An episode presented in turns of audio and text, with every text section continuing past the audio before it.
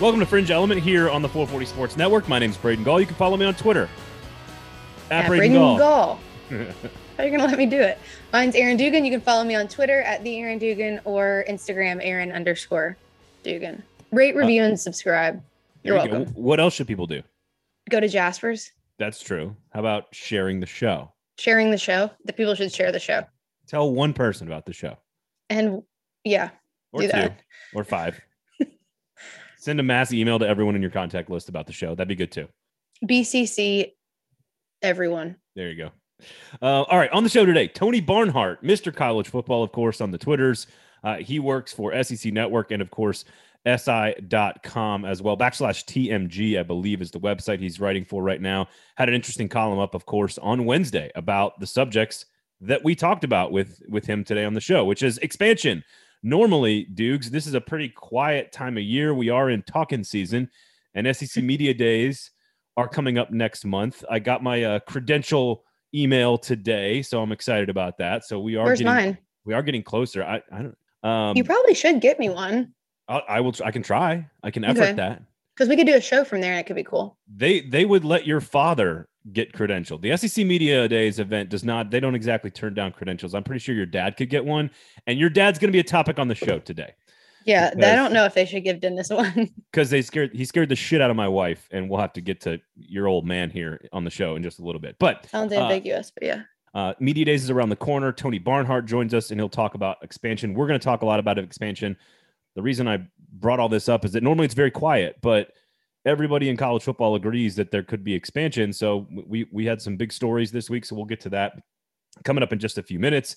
Obviously, you and I still majorly involved in baseball as the Supers. Both of our alma maters have advanced, uh, as has a lot of other teams in the SEC. In a um, grand fashion. Both both of them, yes. Yes. Mm-hmm. The difference is your alma mater's been there before, so they need to act like it, you know? The difference is our game ended at like 1:30 a.m. after we had been there for 14 hours. So oh, you were there the whole time? Oh my god! Yeah, I had so to shoot late. the game. I had to oh, video it was, for. It was so late. It was so late. All right. So before we do that, of course, my favorite part of the show, Fringe Element, is brought to you by ja- Jasper's, the freshwater cactus of the city. it's literally my favorite part of the show every single every single week. The freshwater cactus of the city. It's this freshwater cactus of the city. You can't leave that part out. It's important. It's part, part of the marketing platform. Is freshwater cactus something I need to look up on Urban Dictionary? I'm not sure it exists. Let me look it up really quick. I, just, I don't know I, if that's a thing. Well, you're young and hip. I just figured you might. Is it? Is it mean something? I don't know what it is because I'm. I I am fully on. No, I do love cacti. Go to Jasper. It is confirmed. Thank you for um. What is it? Riffing. Yes. Vamping. Vamping. I can never get that right. Um, both, freshwater cactus. It's confirmed. It is not real. It's not a thing. uh, all right. So, what can you do at Jasper's? You can eat some really good food. You can park for free. You can watch the game. They got a great happy hour. What else can you do at Jasper's, Aaron? Um, you could go eat there before Super Regionals this weekend. Ooh, and if and and at, or after because the games Friday, Saturday, Vanderbilt plays at eleven, and so you could do like a late lunch slash roll into happy hour at Jasper's. Ooh, that sounds good. Which and is then if there's a Sunday game, it's a night game. So four to six lunch. on Friday would be your yep. happy hour. So you could just like walk on over from the Hawk. I, I know tickets Actually, are good timing. impossible to get at Tennessee. I'm assuming that's the same case for Vanderbilt, for Arkansas, Ole Miss, all the other schools still left, Mississippi State uh, in the SEC. These are all amazing ballparks, by the way, except for Tennessee but you cannot get into any of them. So, you know, you might as well not travel to watch your team. Just go to Jasper's. That's that's the point that we're trying to yeah. get across here. Yeah, and that, that was a roundabout way to get there, but yeah, you're there. Food's good. The parking's free. And if you can't go to the baseball game, watch it here at Jasper's. When it's walking distance. It's the freshwater cactus. Walking distance during talking season. Dude, I'm going to ask you to do that again later on in the show. I uh, hope you don't. All right. Tony Barnhart coming up in a little bit, but let's talk expansion here for a few minutes before okay. we get to your dad terrifying my wife. terrifies With, me all the time. So somebody, I'm glad somebody else is sharing in this. So we'll get to some of the big pieces of expansion, what it means for the SEC, but and some of the, the, the pros and cons, the good and the bad, the negatives, the things we want to see addressed. We've talked a lot about expansion before, Aaron, but this is sort of a the reason we bring it up is that Yahoo Sports, Pete Thamel wrote a big story that basically everybody in college football, all the decision makers, which are largely the university presidents, the conference commissioners, the television executives, all the big people that make all the decisions in all of their different ivory towers, they all kind of agree that 12 teams might be the way to go, which is pretty big news. So we'll get to all of the details, but I wanted to start. I went back and looked at every single year of the playoff, mm-hmm. and I looked at the top 12 assuming okay. you know just taking away the the automatic bids. I didn't go back and look at all that. I just looked at the top 12 like without auto bids. And i had a couple of couple of nuggets here for you. Okay. if you want to know how much this means to the sec in the last three seasons consecutively the sec has had four teams finish in the top 12 so in 2018 bama number one georgia 5 florida 10 lsu 11 in 2019, you had LSU 1, Georgia 5, Florida 9, Auburn 12, Bama 13. They would have been left out even in a 12 team playoff. Wow. Yeah, Nuggets. Um, 2020, Bama 1, Texas A&M 5, Florida 7, and Georgia 9th. Interestingly, Dan Mullen would have made the playoff all three years as a head wow. coach at Florida. That's actually crazy. But four teams. So immediately you see the stakes. In 2017, there would have been three that got in Georgia, three, Bama, four. They both got in. Auburn was number seven that year. Remember, that's mm-hmm. the Auburn team that played in the SEC championship game. In 2016, right. there would have been only one team. Bama was number one. Nobody else would have gotten in. Auburn only was, one. I know. Isn't that crazy? Who else was in the top? I Who did Bama play that year? Uh, 2016, it would have been Washington in the first round, I believe. Oh, okay. Um, Auburn was 14. Florida was 17. 2015, you would have had two. And get this, it would have been Bama at number two, and Ole Miss would have gotten into the playoff. That's right. At number 12. In 2014, not only would Bama have gotten in at number one, but both Mississippi schools. Mississippi State at seven and Ole Miss at nine. Hugh Freeze would have made the playoff twice, and Dan Mullen would have made the playoff with two different teams. This is how that's, much is at stake for the SEC. That's fun. Good research, Brad. You like that? Mm-hmm. I All do. Right, so basically, eight different teams from the SEC would have made the playoff. Ole Miss would have made it twice. Dan Mullen would have made it four times. Bama would have only missed it one time. And I, it's just. And thank God our alma alma maters are good at baseball because we would have made it zero times. zero combined times. That's zero for us. Um, it's it would be so here's my here's my question for you because you've been diving into this all week slash you eat and breathe and sleep this content. But what does how does the automatic bids affect the sec in this same sense? I mean 12 there's some opportunity there but anything less than that can you talk about bidding helping or hurting just briefly then what, what is that? How does that affect the SEC? Like we wouldn't have really gotten. Yeah, that, have, that's that's true. I mean, I, like I said, I didn't look at the at-large stuff uh, versus no, automatic. no, no. I, it's still fun, but I just want to know sure. now that we've talked about how many are in the top twelve, how would that affect? I, how many would we actually be getting in? Uh, probably you shave off maybe one here or there, two here or there. I, I it's it's mostly you know, maybe the, the Ole Miss team that was 12th, right, in 2015 probably doesn't get in because right. there would have been an automatic bid. But but really, like what, what you're asking is how many times does a team get an automatic bid that's outside of the top 12? And the answer is probably a, a, a lot. But I wouldn't think it's more than one per year, though. You wouldn't? No, because you're going to have six automatic bids from five Power Five conferences. And by and large, the five champions – are a lot of times in the top 12. Like maybe once or twice they're not. The group of five team is the one that's probably rarely going to be ranked in the top 12, but they would have an automatic bid. That's six. Then the other six would be at larges, and that would be your top six teams in the country that weren't conference champions. So, in this past year, George, Alabama, Georgia, A and M, those three, I mean, obviously all would have gotten in. So Bama would have been one, Texas A&M five, Florida seven, Georgia nine, and I can actually, well, it's it's hard because in 2020. well, yeah, yeah, the, yeah. The Pac-12 like didn't really play a season. You know, like it's hard. You almost have to go back to 2019. Your point is valid that teams outside of the top 12 would get in, but I don't think it's as many as people think. If that if that makes sense. So I got uh 2019 pulled up. LSU okay, was your LSU was your SEC champ. They were number one. Ohio State mm-hmm. was your Big Ten champ. They were number two. Clemson was your ACC champ. They're number three. Oklahoma was your Big 12 champ. They're number four. There's your four conference champions. Oregon okay. was the Pac 12 champ. They're number six. So there you go. They're in. Okay. Um, and then the top rated group of five team would have been Memphis, your boys. Wow. At 17. So that would have knocked one team out.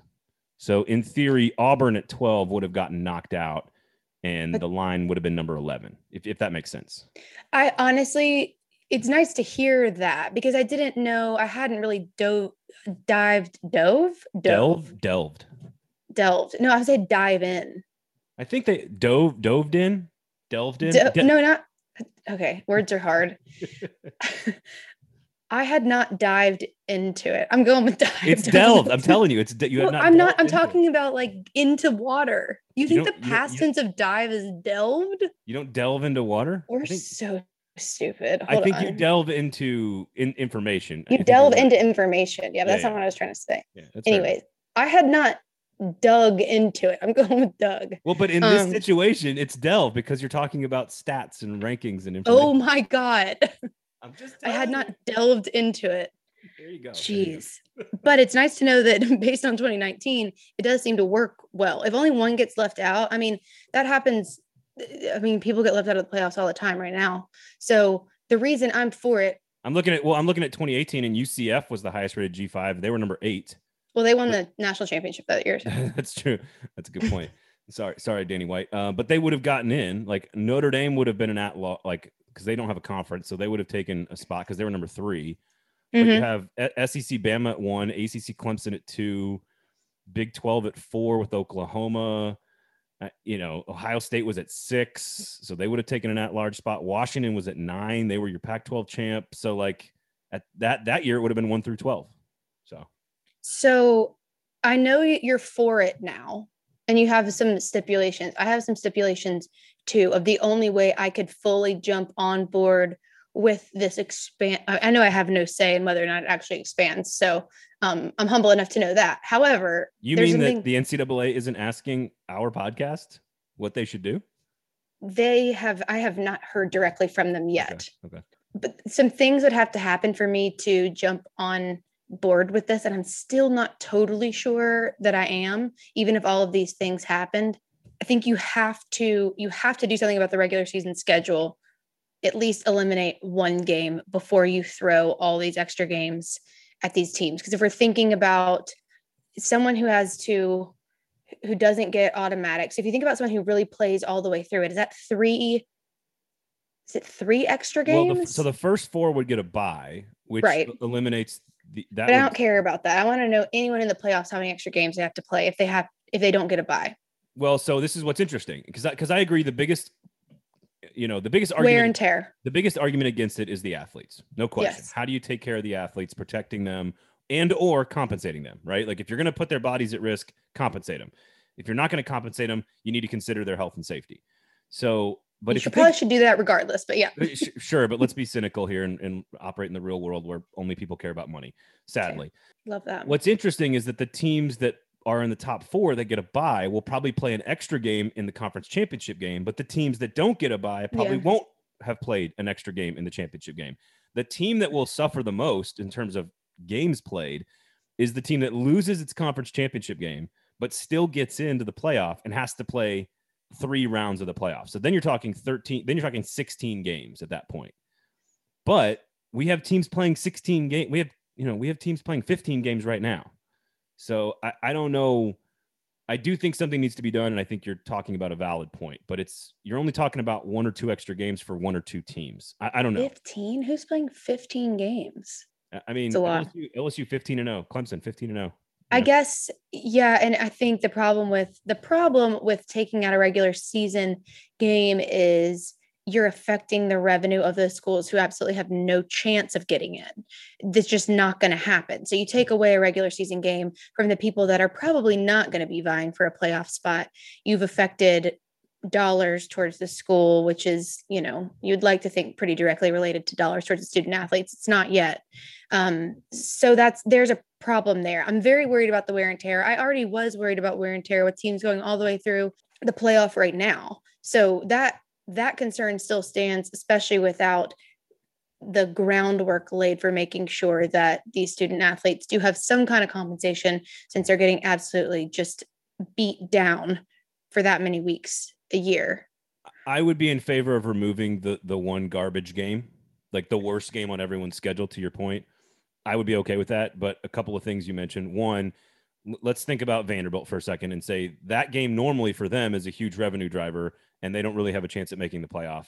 Then there's also the team they're playing which is generally making a lot of money off of playing that game as well. So if I could promise you that the television money that comes from you know expansion some of that some of that gets trickled down to these other schools. Like if i could promise you that we avoid that problem would you be, be okay with and assuming athletes are compensated and name image and likeness and all that stuff like, it could get me closer. My only problem is i don't like when utc plays alabama anyway. So I don't think that's a good, I don't think that money or not, I mean, the people that are choosing at, you know, UT chat to play Alabama are the ones looking at the dollars, not the ones getting hit by an Alabama lineman. So I don't love that game regardless. But yes, mm-hmm. that would get me closer to being mm-hmm. able to yeah. put my meaningless stamp of approval on it.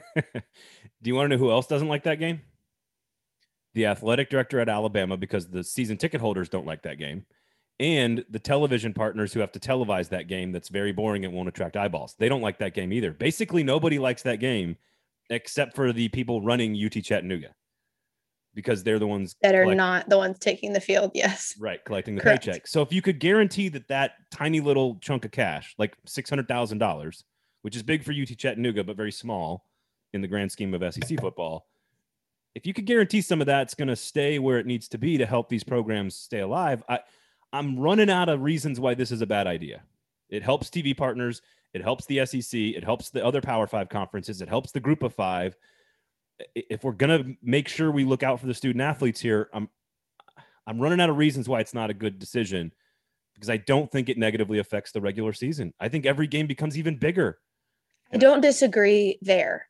And the reason I've been trying to think through all of this and all of the different things that play into it and of course my mind goes straight to the student athlete that i do think it's good for the sport because i i think with the expanded playoff there is a lot more reason for kids going through the recruiting process because everybody wants to be in that postseason situation, at least get a chance for a championship. You know, we'd love for it to be some kind of big event like we talked about uh, comparing it to Omaha, or that would be the goal um, to get it closer to that. So I think it will help diversify talent, which I think overall is good for student athletes, especially with name, image, and likeness coming to the uh, finally being on the docket and being taken care of.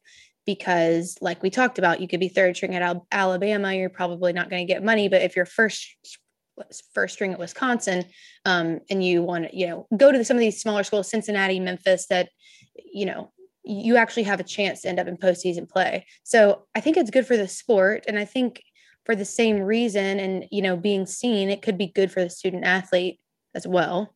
I want to get what, rid of I want to get rid of divisions though. I hate divisions. You do hate and divisions. And the SEC will never do that. And Tony Barnhart will explain a little bit more about this later on, but he's probably right. The SEC won't do it, but I don't want and it's not really a problem in the SEC generally. Generally it's two two of the best 3 or 4 teams in the league. We don't get a lot of like six and six teams in the SEC winning divisions like in other conferences. So I, am not as worried about it in the SEC, but I want the two best teams in the league. If the two best teams are Bama and A&M like last year, I want them to play in the SEC championship game. That's all. Do you, what do you think about those the first four get a bye? That makes sense. Those teams that are, you know, eight through 12, when you, you when you get down that far, even though it's not far from the top, the depth of roster difference from Alabama at one or Clemson to a team like Cincinnati or you know someone that makes the top 12 but barely. There's a I would think and in my experience from what I know there's a huge difference in the depth of your roster when you go from 1 to 12 so what do those games start to look like as we get further into this 12 team playoff? And does it you know do things fall off quickly when you're talking about eight through 12 just because of their stamina and playing those three extra games and the not having the depth yeah. that Alabama has? It depends on which team you're talking about. I think. Yeah, for if sure. You're, if you're talking about Cincinnati, the answer is yes. You know, I'm looking at the list. Like LSU finished 11th, Auburn finished 12th, Georgia finished 9th in each of the last three years. Like, am I worried about those rosters relative to Alabama? Probably not. Like, I, am not as worried. Like the other teams, if, if it's, you know, if you're looking at these top 20, let's just pull up, for example, let's pull up um, the Athlon preseason top 25 for this year. Look, and I have mine. Are you proud? There you go. This year, number 12 would be Notre Dame and they would play number five Georgia. Like that's a pretty badass football game. like yeah. in, in Athens, right? Number six, Texas A&M would play number 11 Florida, like a rematch of last year's awesome football game. Uh, number seven, Iowa State would play number 10 North Carolina. And, and number eight, Cincinnati would play number nine Georgia.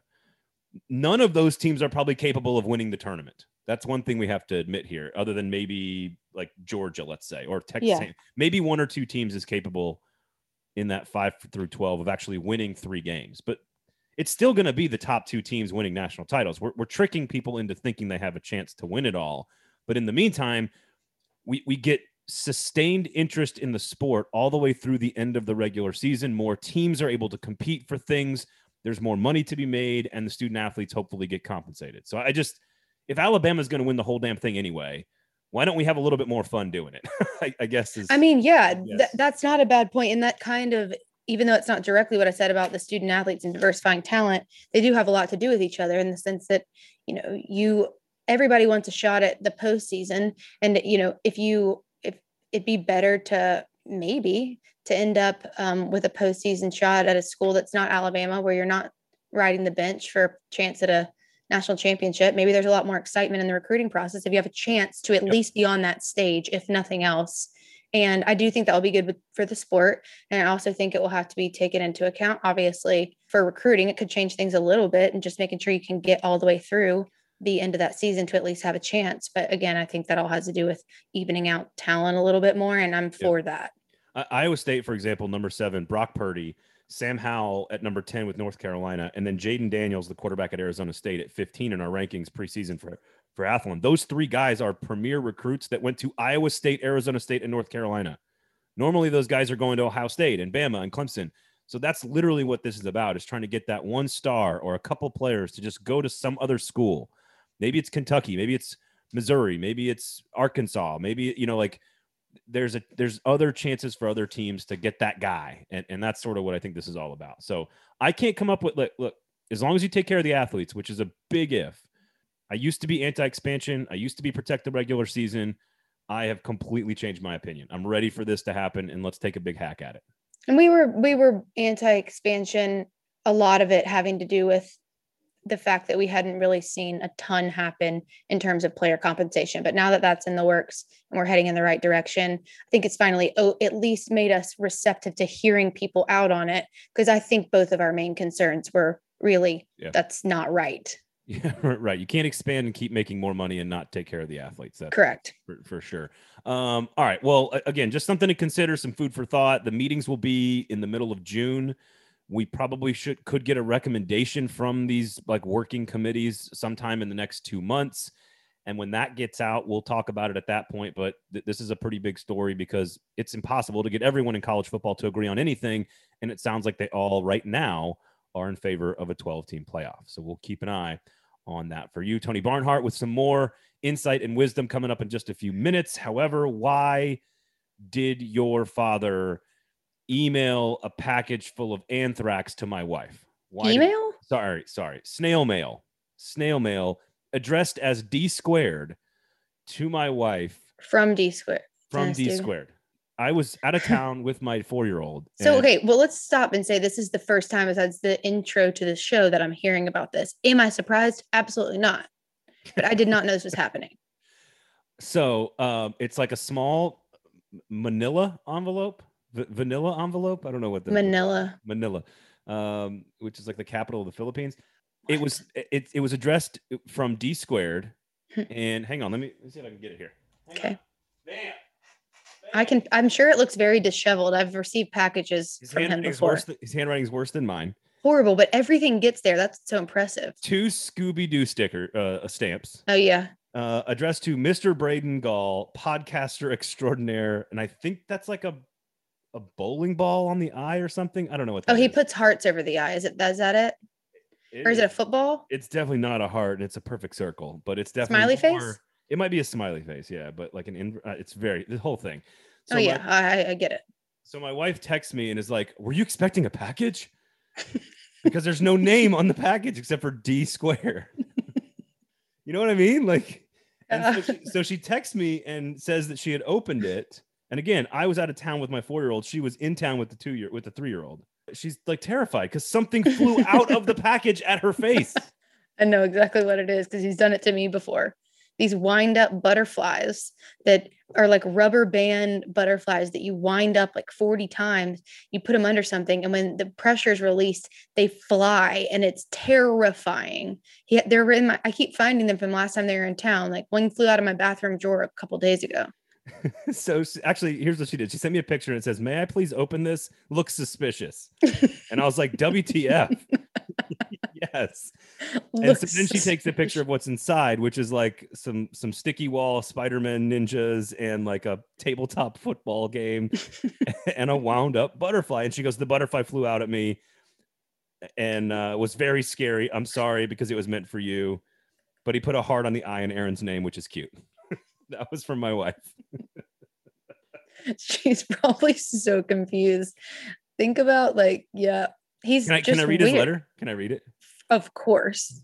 Braden, I fancied this a way to say the podcast is the wind beneath my proverbial wings. you have a remarkable way of eliciting the extraordinary smartassery in Aaron's soul. Keep up the good work the opportunity for Aaron to work with you has, in my ears, really paid off. Are you listening to this, Aaron? Yeah. As the production value has become even better week after week, and it didn't start off sucking, so that's high praise. Period. That he didn't finish the second part of the dependent. sentence. Was dependent right, clause. the dependent clause. Dennis Dugan, no relation. I hate him.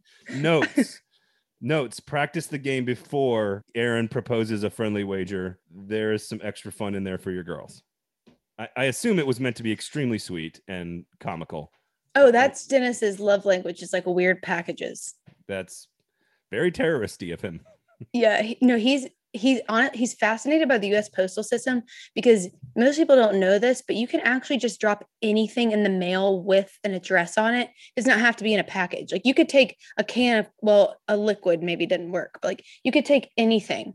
It doesn't have to be a package. You could put your address on it where like it's going tape, in stamps. Like this tape measure I've got right here, just like he he has sent stuff like it. that. Yes, you can send that he's fascinated by that. So you'll probably start getting like weird objects with no package. Oh God, and he loves the fact that they get where they're supposed to go, despite not only his handwriting, the fact that he has not enclosed it in you know standard postal packaging. Interesting man, and I'm starting to understand more and more where you came from. So. Yeah, there's some similarities. Thanks, I must thanks admit. D, thanks D squared. I appreciate it. D squared. Dennis, All right. God, Dennis he, he listens to the show, so we do appreciate it. And and thank you, Dennis, for um, the kind words. And um, I now understand your love language more. I'll explain it all to my wife when I get done. So yes, please do. Haley's probably so frightened. Without any more conversation about your father, here was my conversation when we come back with the great Mr. College Football, Tony Barnhart.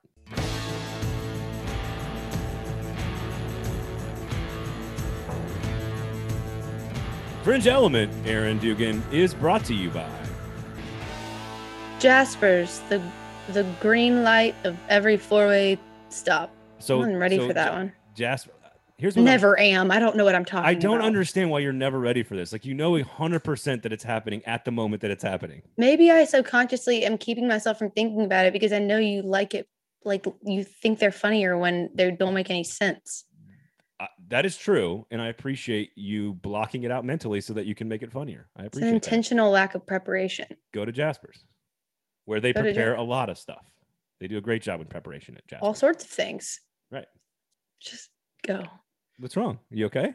Yeah. Jasper's. I'm kind of brain dead. Yeah, go to Jasper's before to the baseball game and get nachos. They didn't get rid of those, did they? They they have a lamb barbacoa quesadilla Oh, that's right. They put that in place of it, which I've yeah. not tried yet. And you said it's good though. It's very good. It's very okay. Good. Yeah, it's very good. Let me ask you this. Um, okay. Do you get pissed off? And I'll, to the audience as well. Do you guys get pissed off when you walk into a restaurant or a bar and it says happy hour and it's like a nine dollar beer, and then they're like dollar off drafts. Yes. And it's an eight dollar happy. That's not a happy hour. That's it's like, offensive. And Jasper's is combating this because if you go to like Taps and Flats night, which I think is Thursday mm-hmm. or Tuesday, one of the two, you get burgers either way. You get like a $15 meal and like an $8 beer for like $10. That's almost like half price. That is a happy hour. Jasper's is delivering on their promise of making you a happy hour. And that's not even it's, including their actual happy hour from four to six, which is like $4 foods and $4 drafts. And that's like, again, like half price. If you're gonna make it's a happy hour, happy hour, right? I'm pulling it up.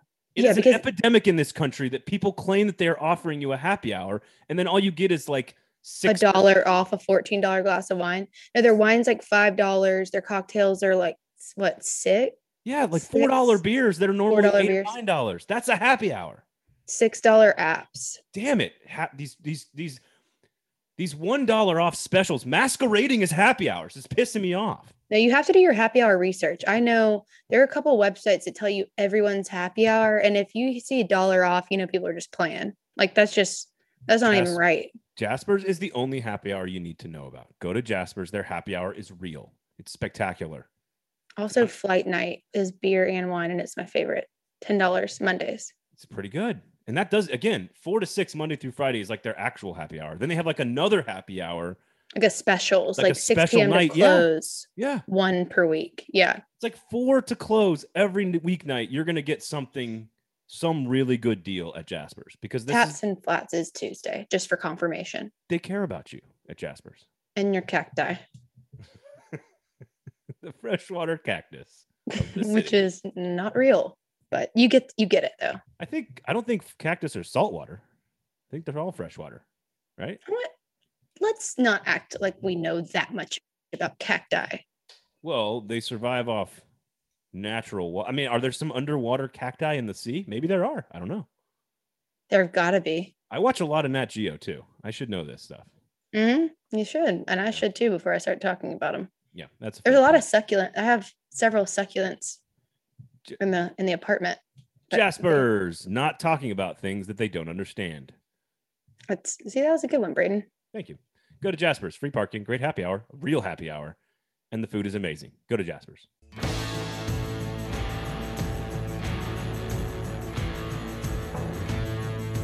TB, welcome to the show, man. Always a pleasure to see you. How are you, sir?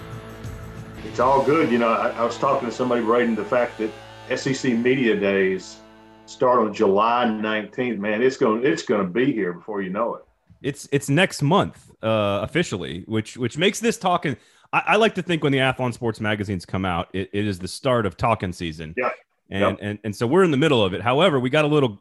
Normally, this is kind of the quiet time. We got a little grenade rolled out there in the form of a story about expansion, and I want to kind of get the SEC perspective on this with you. And no, number one, just first and foremost, ha- have you ever heard of like everyone in college sports, all the power brokers, all the decision makers? Have you ever heard of them agreeing on anything the way it sounds like they're maybe allegedly agreeing on expansion of the playoff? That that's a great point because all the time I've been covering this, uh, you know, BCS playoff, all this stuff. I, I was told the same thing, Tony. It's darn near impossible to get ten people to say all say yes. That's why this stuff moves so slowly. But uh, and this is a column that I'm I'm going to post later on today on uh, on si.com slash tmg our, our website is that a real smart guy during the pandemic one people somebody i really respect said you know my experience is that when you have a life-changing event like the pandemic it takes trends that were already in place and accelerates them. Okay?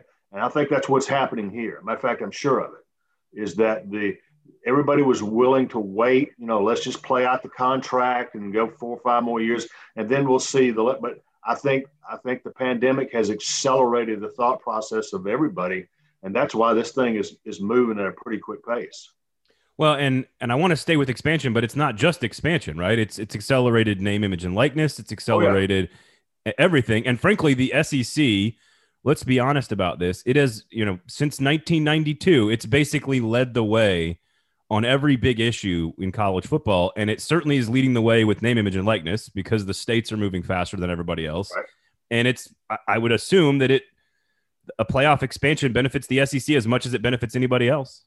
Yeah, it does. It does. But an intriguing part of all of this, Braden, is that in the past few weeks, I've had people say, you know, uh, we're going to expand, but don't don't rule out 12, Tony. Don't rule out 12. Yeah. Uh, and the moment, and Pete Thamel did a great play, uh, piece for Yahoo Sports yesterday, where he says there is a certain momentum for 12. And I'll be honest with you, two months ago, I thought 12 was the most ridiculous thing I've ever heard of. It's insane. You can't do it. And now all of a sudden, it seems possible. So let's start with timing on this before we get into sort of the pros and cons of 12 because I I have long been anti-expansion. I like it at 4, but I've I've, I've completely changed my opinion that the health of the sport is now at stake national yep. nationally and if you're going to take a hack at it, you might as well take a big swing and I and I'm I'm on the 12 team bandwagon now, which is something I never thought I would say. So we'll get to all those details in a second. But let's start let's talk timing. They've got meetings coming up what in, in two weeks, basically in the middle of the month. When do you think you just mentioned the contract and how it's accelerated? What does the timeline look like for all of this? Well, I think the meetings, uh, uh as, as as Pete reported and Heather Dinich reported uh, today, there are meetings coming up in Chicago. Look, there, there, are there are really three main groups involved. One one of course are the commissioners, the ten commissioners plus Notre Dame. Right, that's one working group. There's another group of I forget what they call them, the board of directors, but it is a group of 10 college or 11 college presidents. They ultimately make the decision. And mixed in with, with all of that, because I like to be careful with this because people's eyes just start rolling in the back of their head when you throw them to them. But there is a what they call a working group that's really doing a deep dive and studying all this stuff. And they're going to make a presentation later on as well to the commissioners and all the presidents. So all this stuff is going on in June and July. And the possibility exists, not, I'm not going to say probability, but the possibility exists that at some point in this process, a recommendation is going to be made. And once a recommendation is made, now that, that starts over. Well, how do you implement it? When do you implement it? Uh, but that's kind of where we are. We're in the decision making pro- process of whether or not to move forward. Do you, do you think we could get news before camps open up in the summer? I think we could get news on what the recommendation is. Okay. Not not not not that it's adopted, not that it's approved, not no no no no. The, the key is the recommendation that comes out of all of these meetings. So let's get to the. the I'll, I'll start with the cons on, on the 12 team playoff because I think they're all.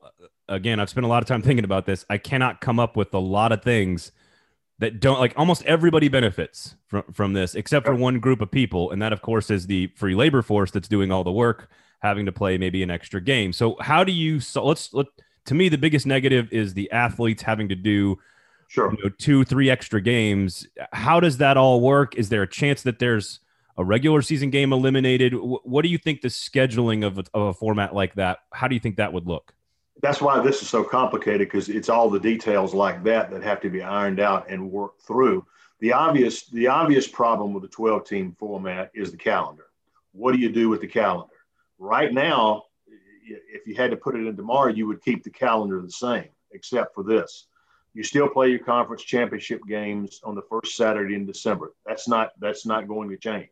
And for all the people who would just do away with the conference championship games, you've obviously never spent any, well, not only money, but you've obviously never spent any time in the SEC because there's no way that's going to happen. The problem with eliminating games is that doable? Can you eliminate a game with Western Carolina? That's fine. But if I'm the athletic director in the SEC, I said, I'd be more than happy to eliminate that game, Braden. It'll only cost you $4 million for me to do that. Okay. you got to make up the income. You got to you got to make up the income. So if you had to do it now, you'd play the conference championship games on the first Saturday in December.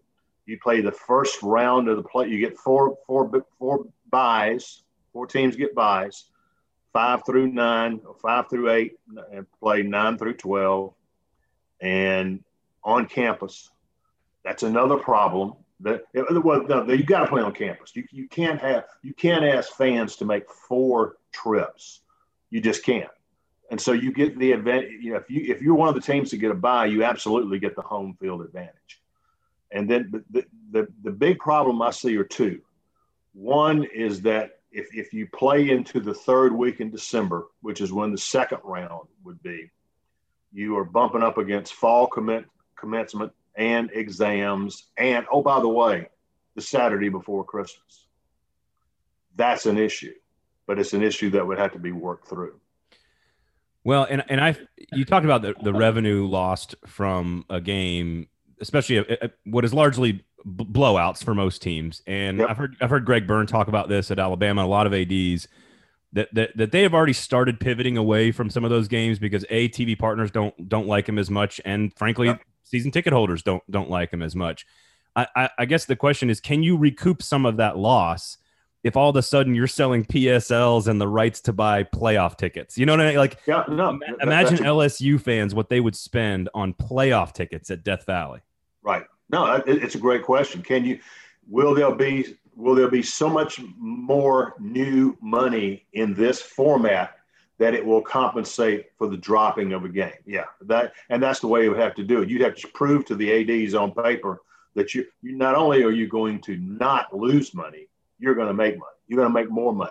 Uh, you're going to make a lot more money. And uh, but th- those are the when they start talking about dropping games, oh, just drop a game. Well, it's you know it's not that simple. People try to make it real sense. You just, you just don't just drop a game. What do you do with that game and the in the revenue? Well, and the other question, and I think this one's. I, I've kind of waffled on this and gone back and forth as well. Sort of the the integrity of the regular season and how good you're going to dilute the regular season, whatever talking point you want to use. And I've kind of oh. always, I've kind of always believed in that too. But if you start laying out the format and you think about the incentives that are in place to get to the top four, right? The bye week, the incentives to get to the five through eight, where you'd have a home game, the incentives to get into the playoff at nine through 12 for literally dozens more programs that would never have chances to, to compete for that stuff. The, the, the division races, every game, even a game, Georgia versus Kentucky, becomes so much more important because every single game can dictate seeding. I, I actually don't I've kind of changed my opinion on this. Do, do, you think it will dilute the regular season, or do you think that's something people are just sort of scared of in theory? No, I, am like you. I've changed my mind on that. I mean, I was I was as hardcore staying the four as you can get. But when we went through the pandemic last year, I, I rethought all of these issues that you're raising, and one one of them was is is college football has the best regular season of any sport. It's not even close. And the fact that you, if you lose to Alabama or you lose to Alabama State, it doesn't matter. Your margin of error is gone. Well, under this, I think there are more games, there are more meaningful games. And, and we get here's the stat, Braden, that kept coming back to me. We've had seven years of the college football playoffs, four bids every year. That's 28 bids, 28 bids over seven years. Of those 28 bids, five schools have 22 of them the four teams that played last year plus no, plus uh, Oklahoma. All right, Oklahoma's been four. Okay, so that's 22 of 28. Six other schools have been one time. So that's 11 total schools that have participated in the playoffs in seven years. All right. The, you know, if you, if you, let's just count the Power Five, right? the 65 schools in the Power Five plus Notre Dame. That means only like 18% of the schools have participated. Basketball has a much higher percentage of teams that participate. So I think ultimately it's going to it would be good for the sport to have more teams participate. And I think the the hope, and I agree with you. I think my hope, at least, and I, and I don't know. You tell me if I, if you think this is going to happen.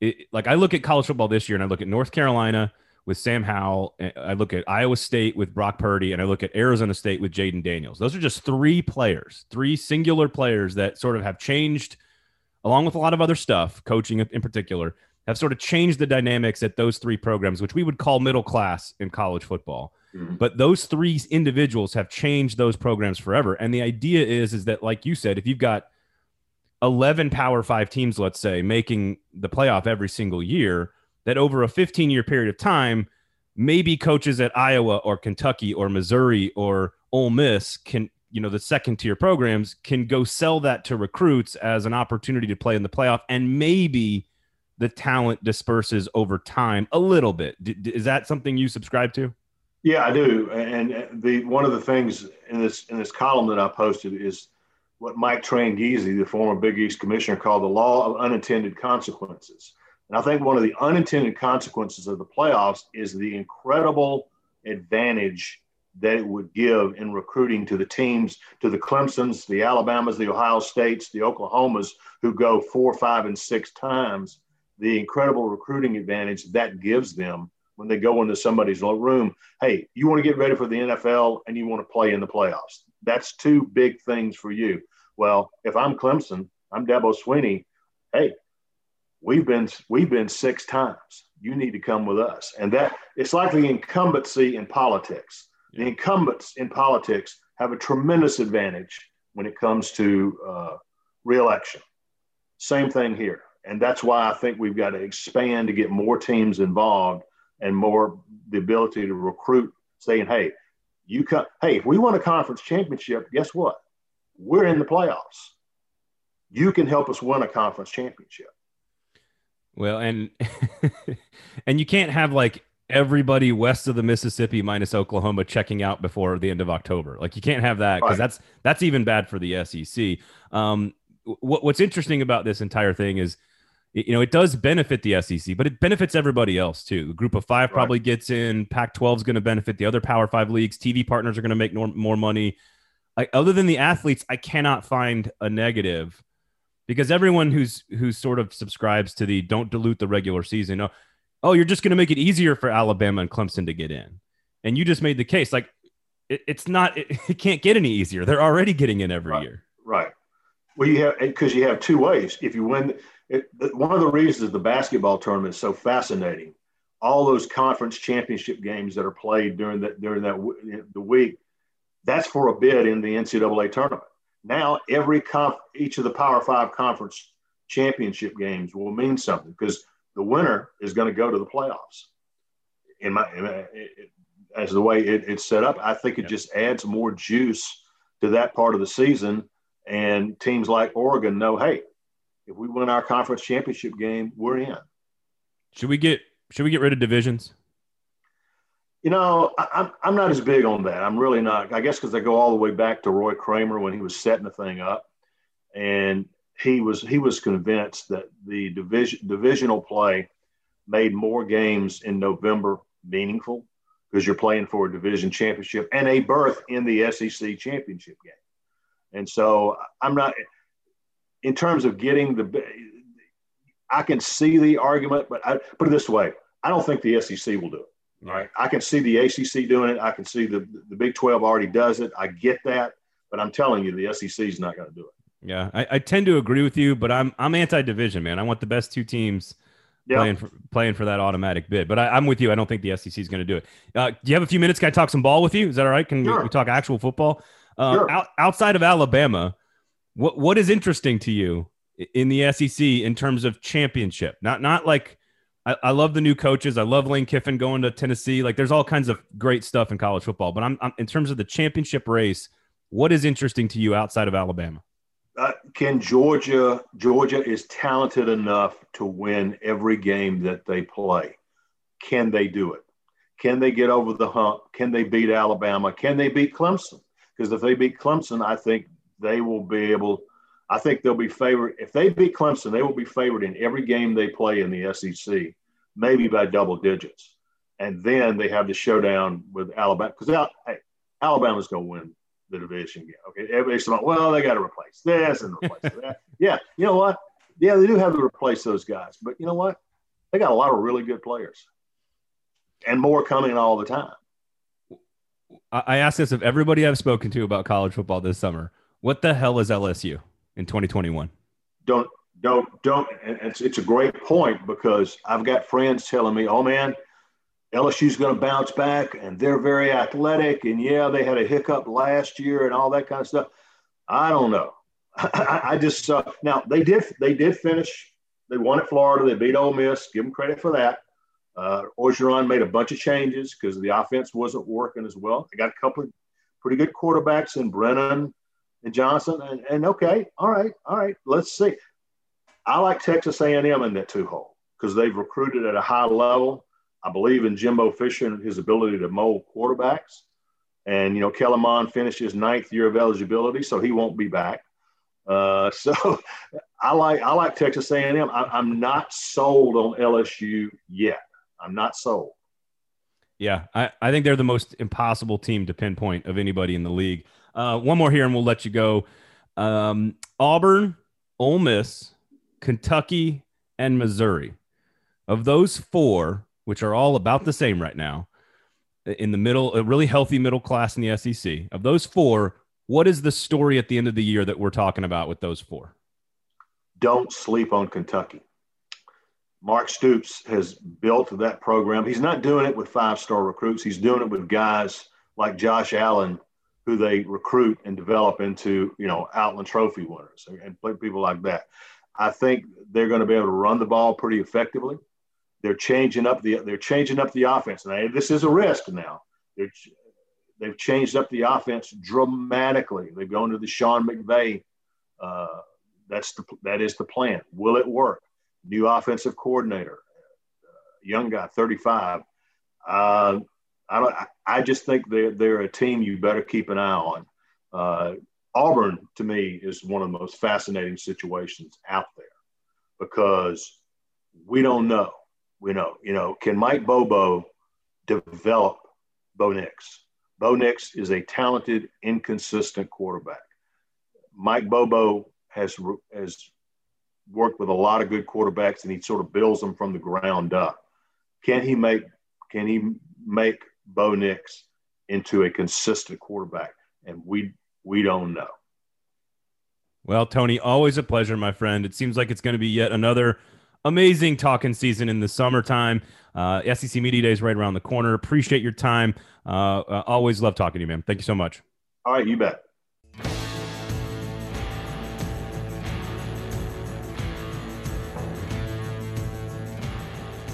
That was Tony Barnhart joining us here, of course, on the show. We do appreciate his time. So, uh, outside of expansion air, not a whole lot going on in the SEC. Baseball, of course, I know near and dear to both of our hearts, as we've talked about a lot on the show, is a big deal. Maybe I'll see you at the park this weekend, you know?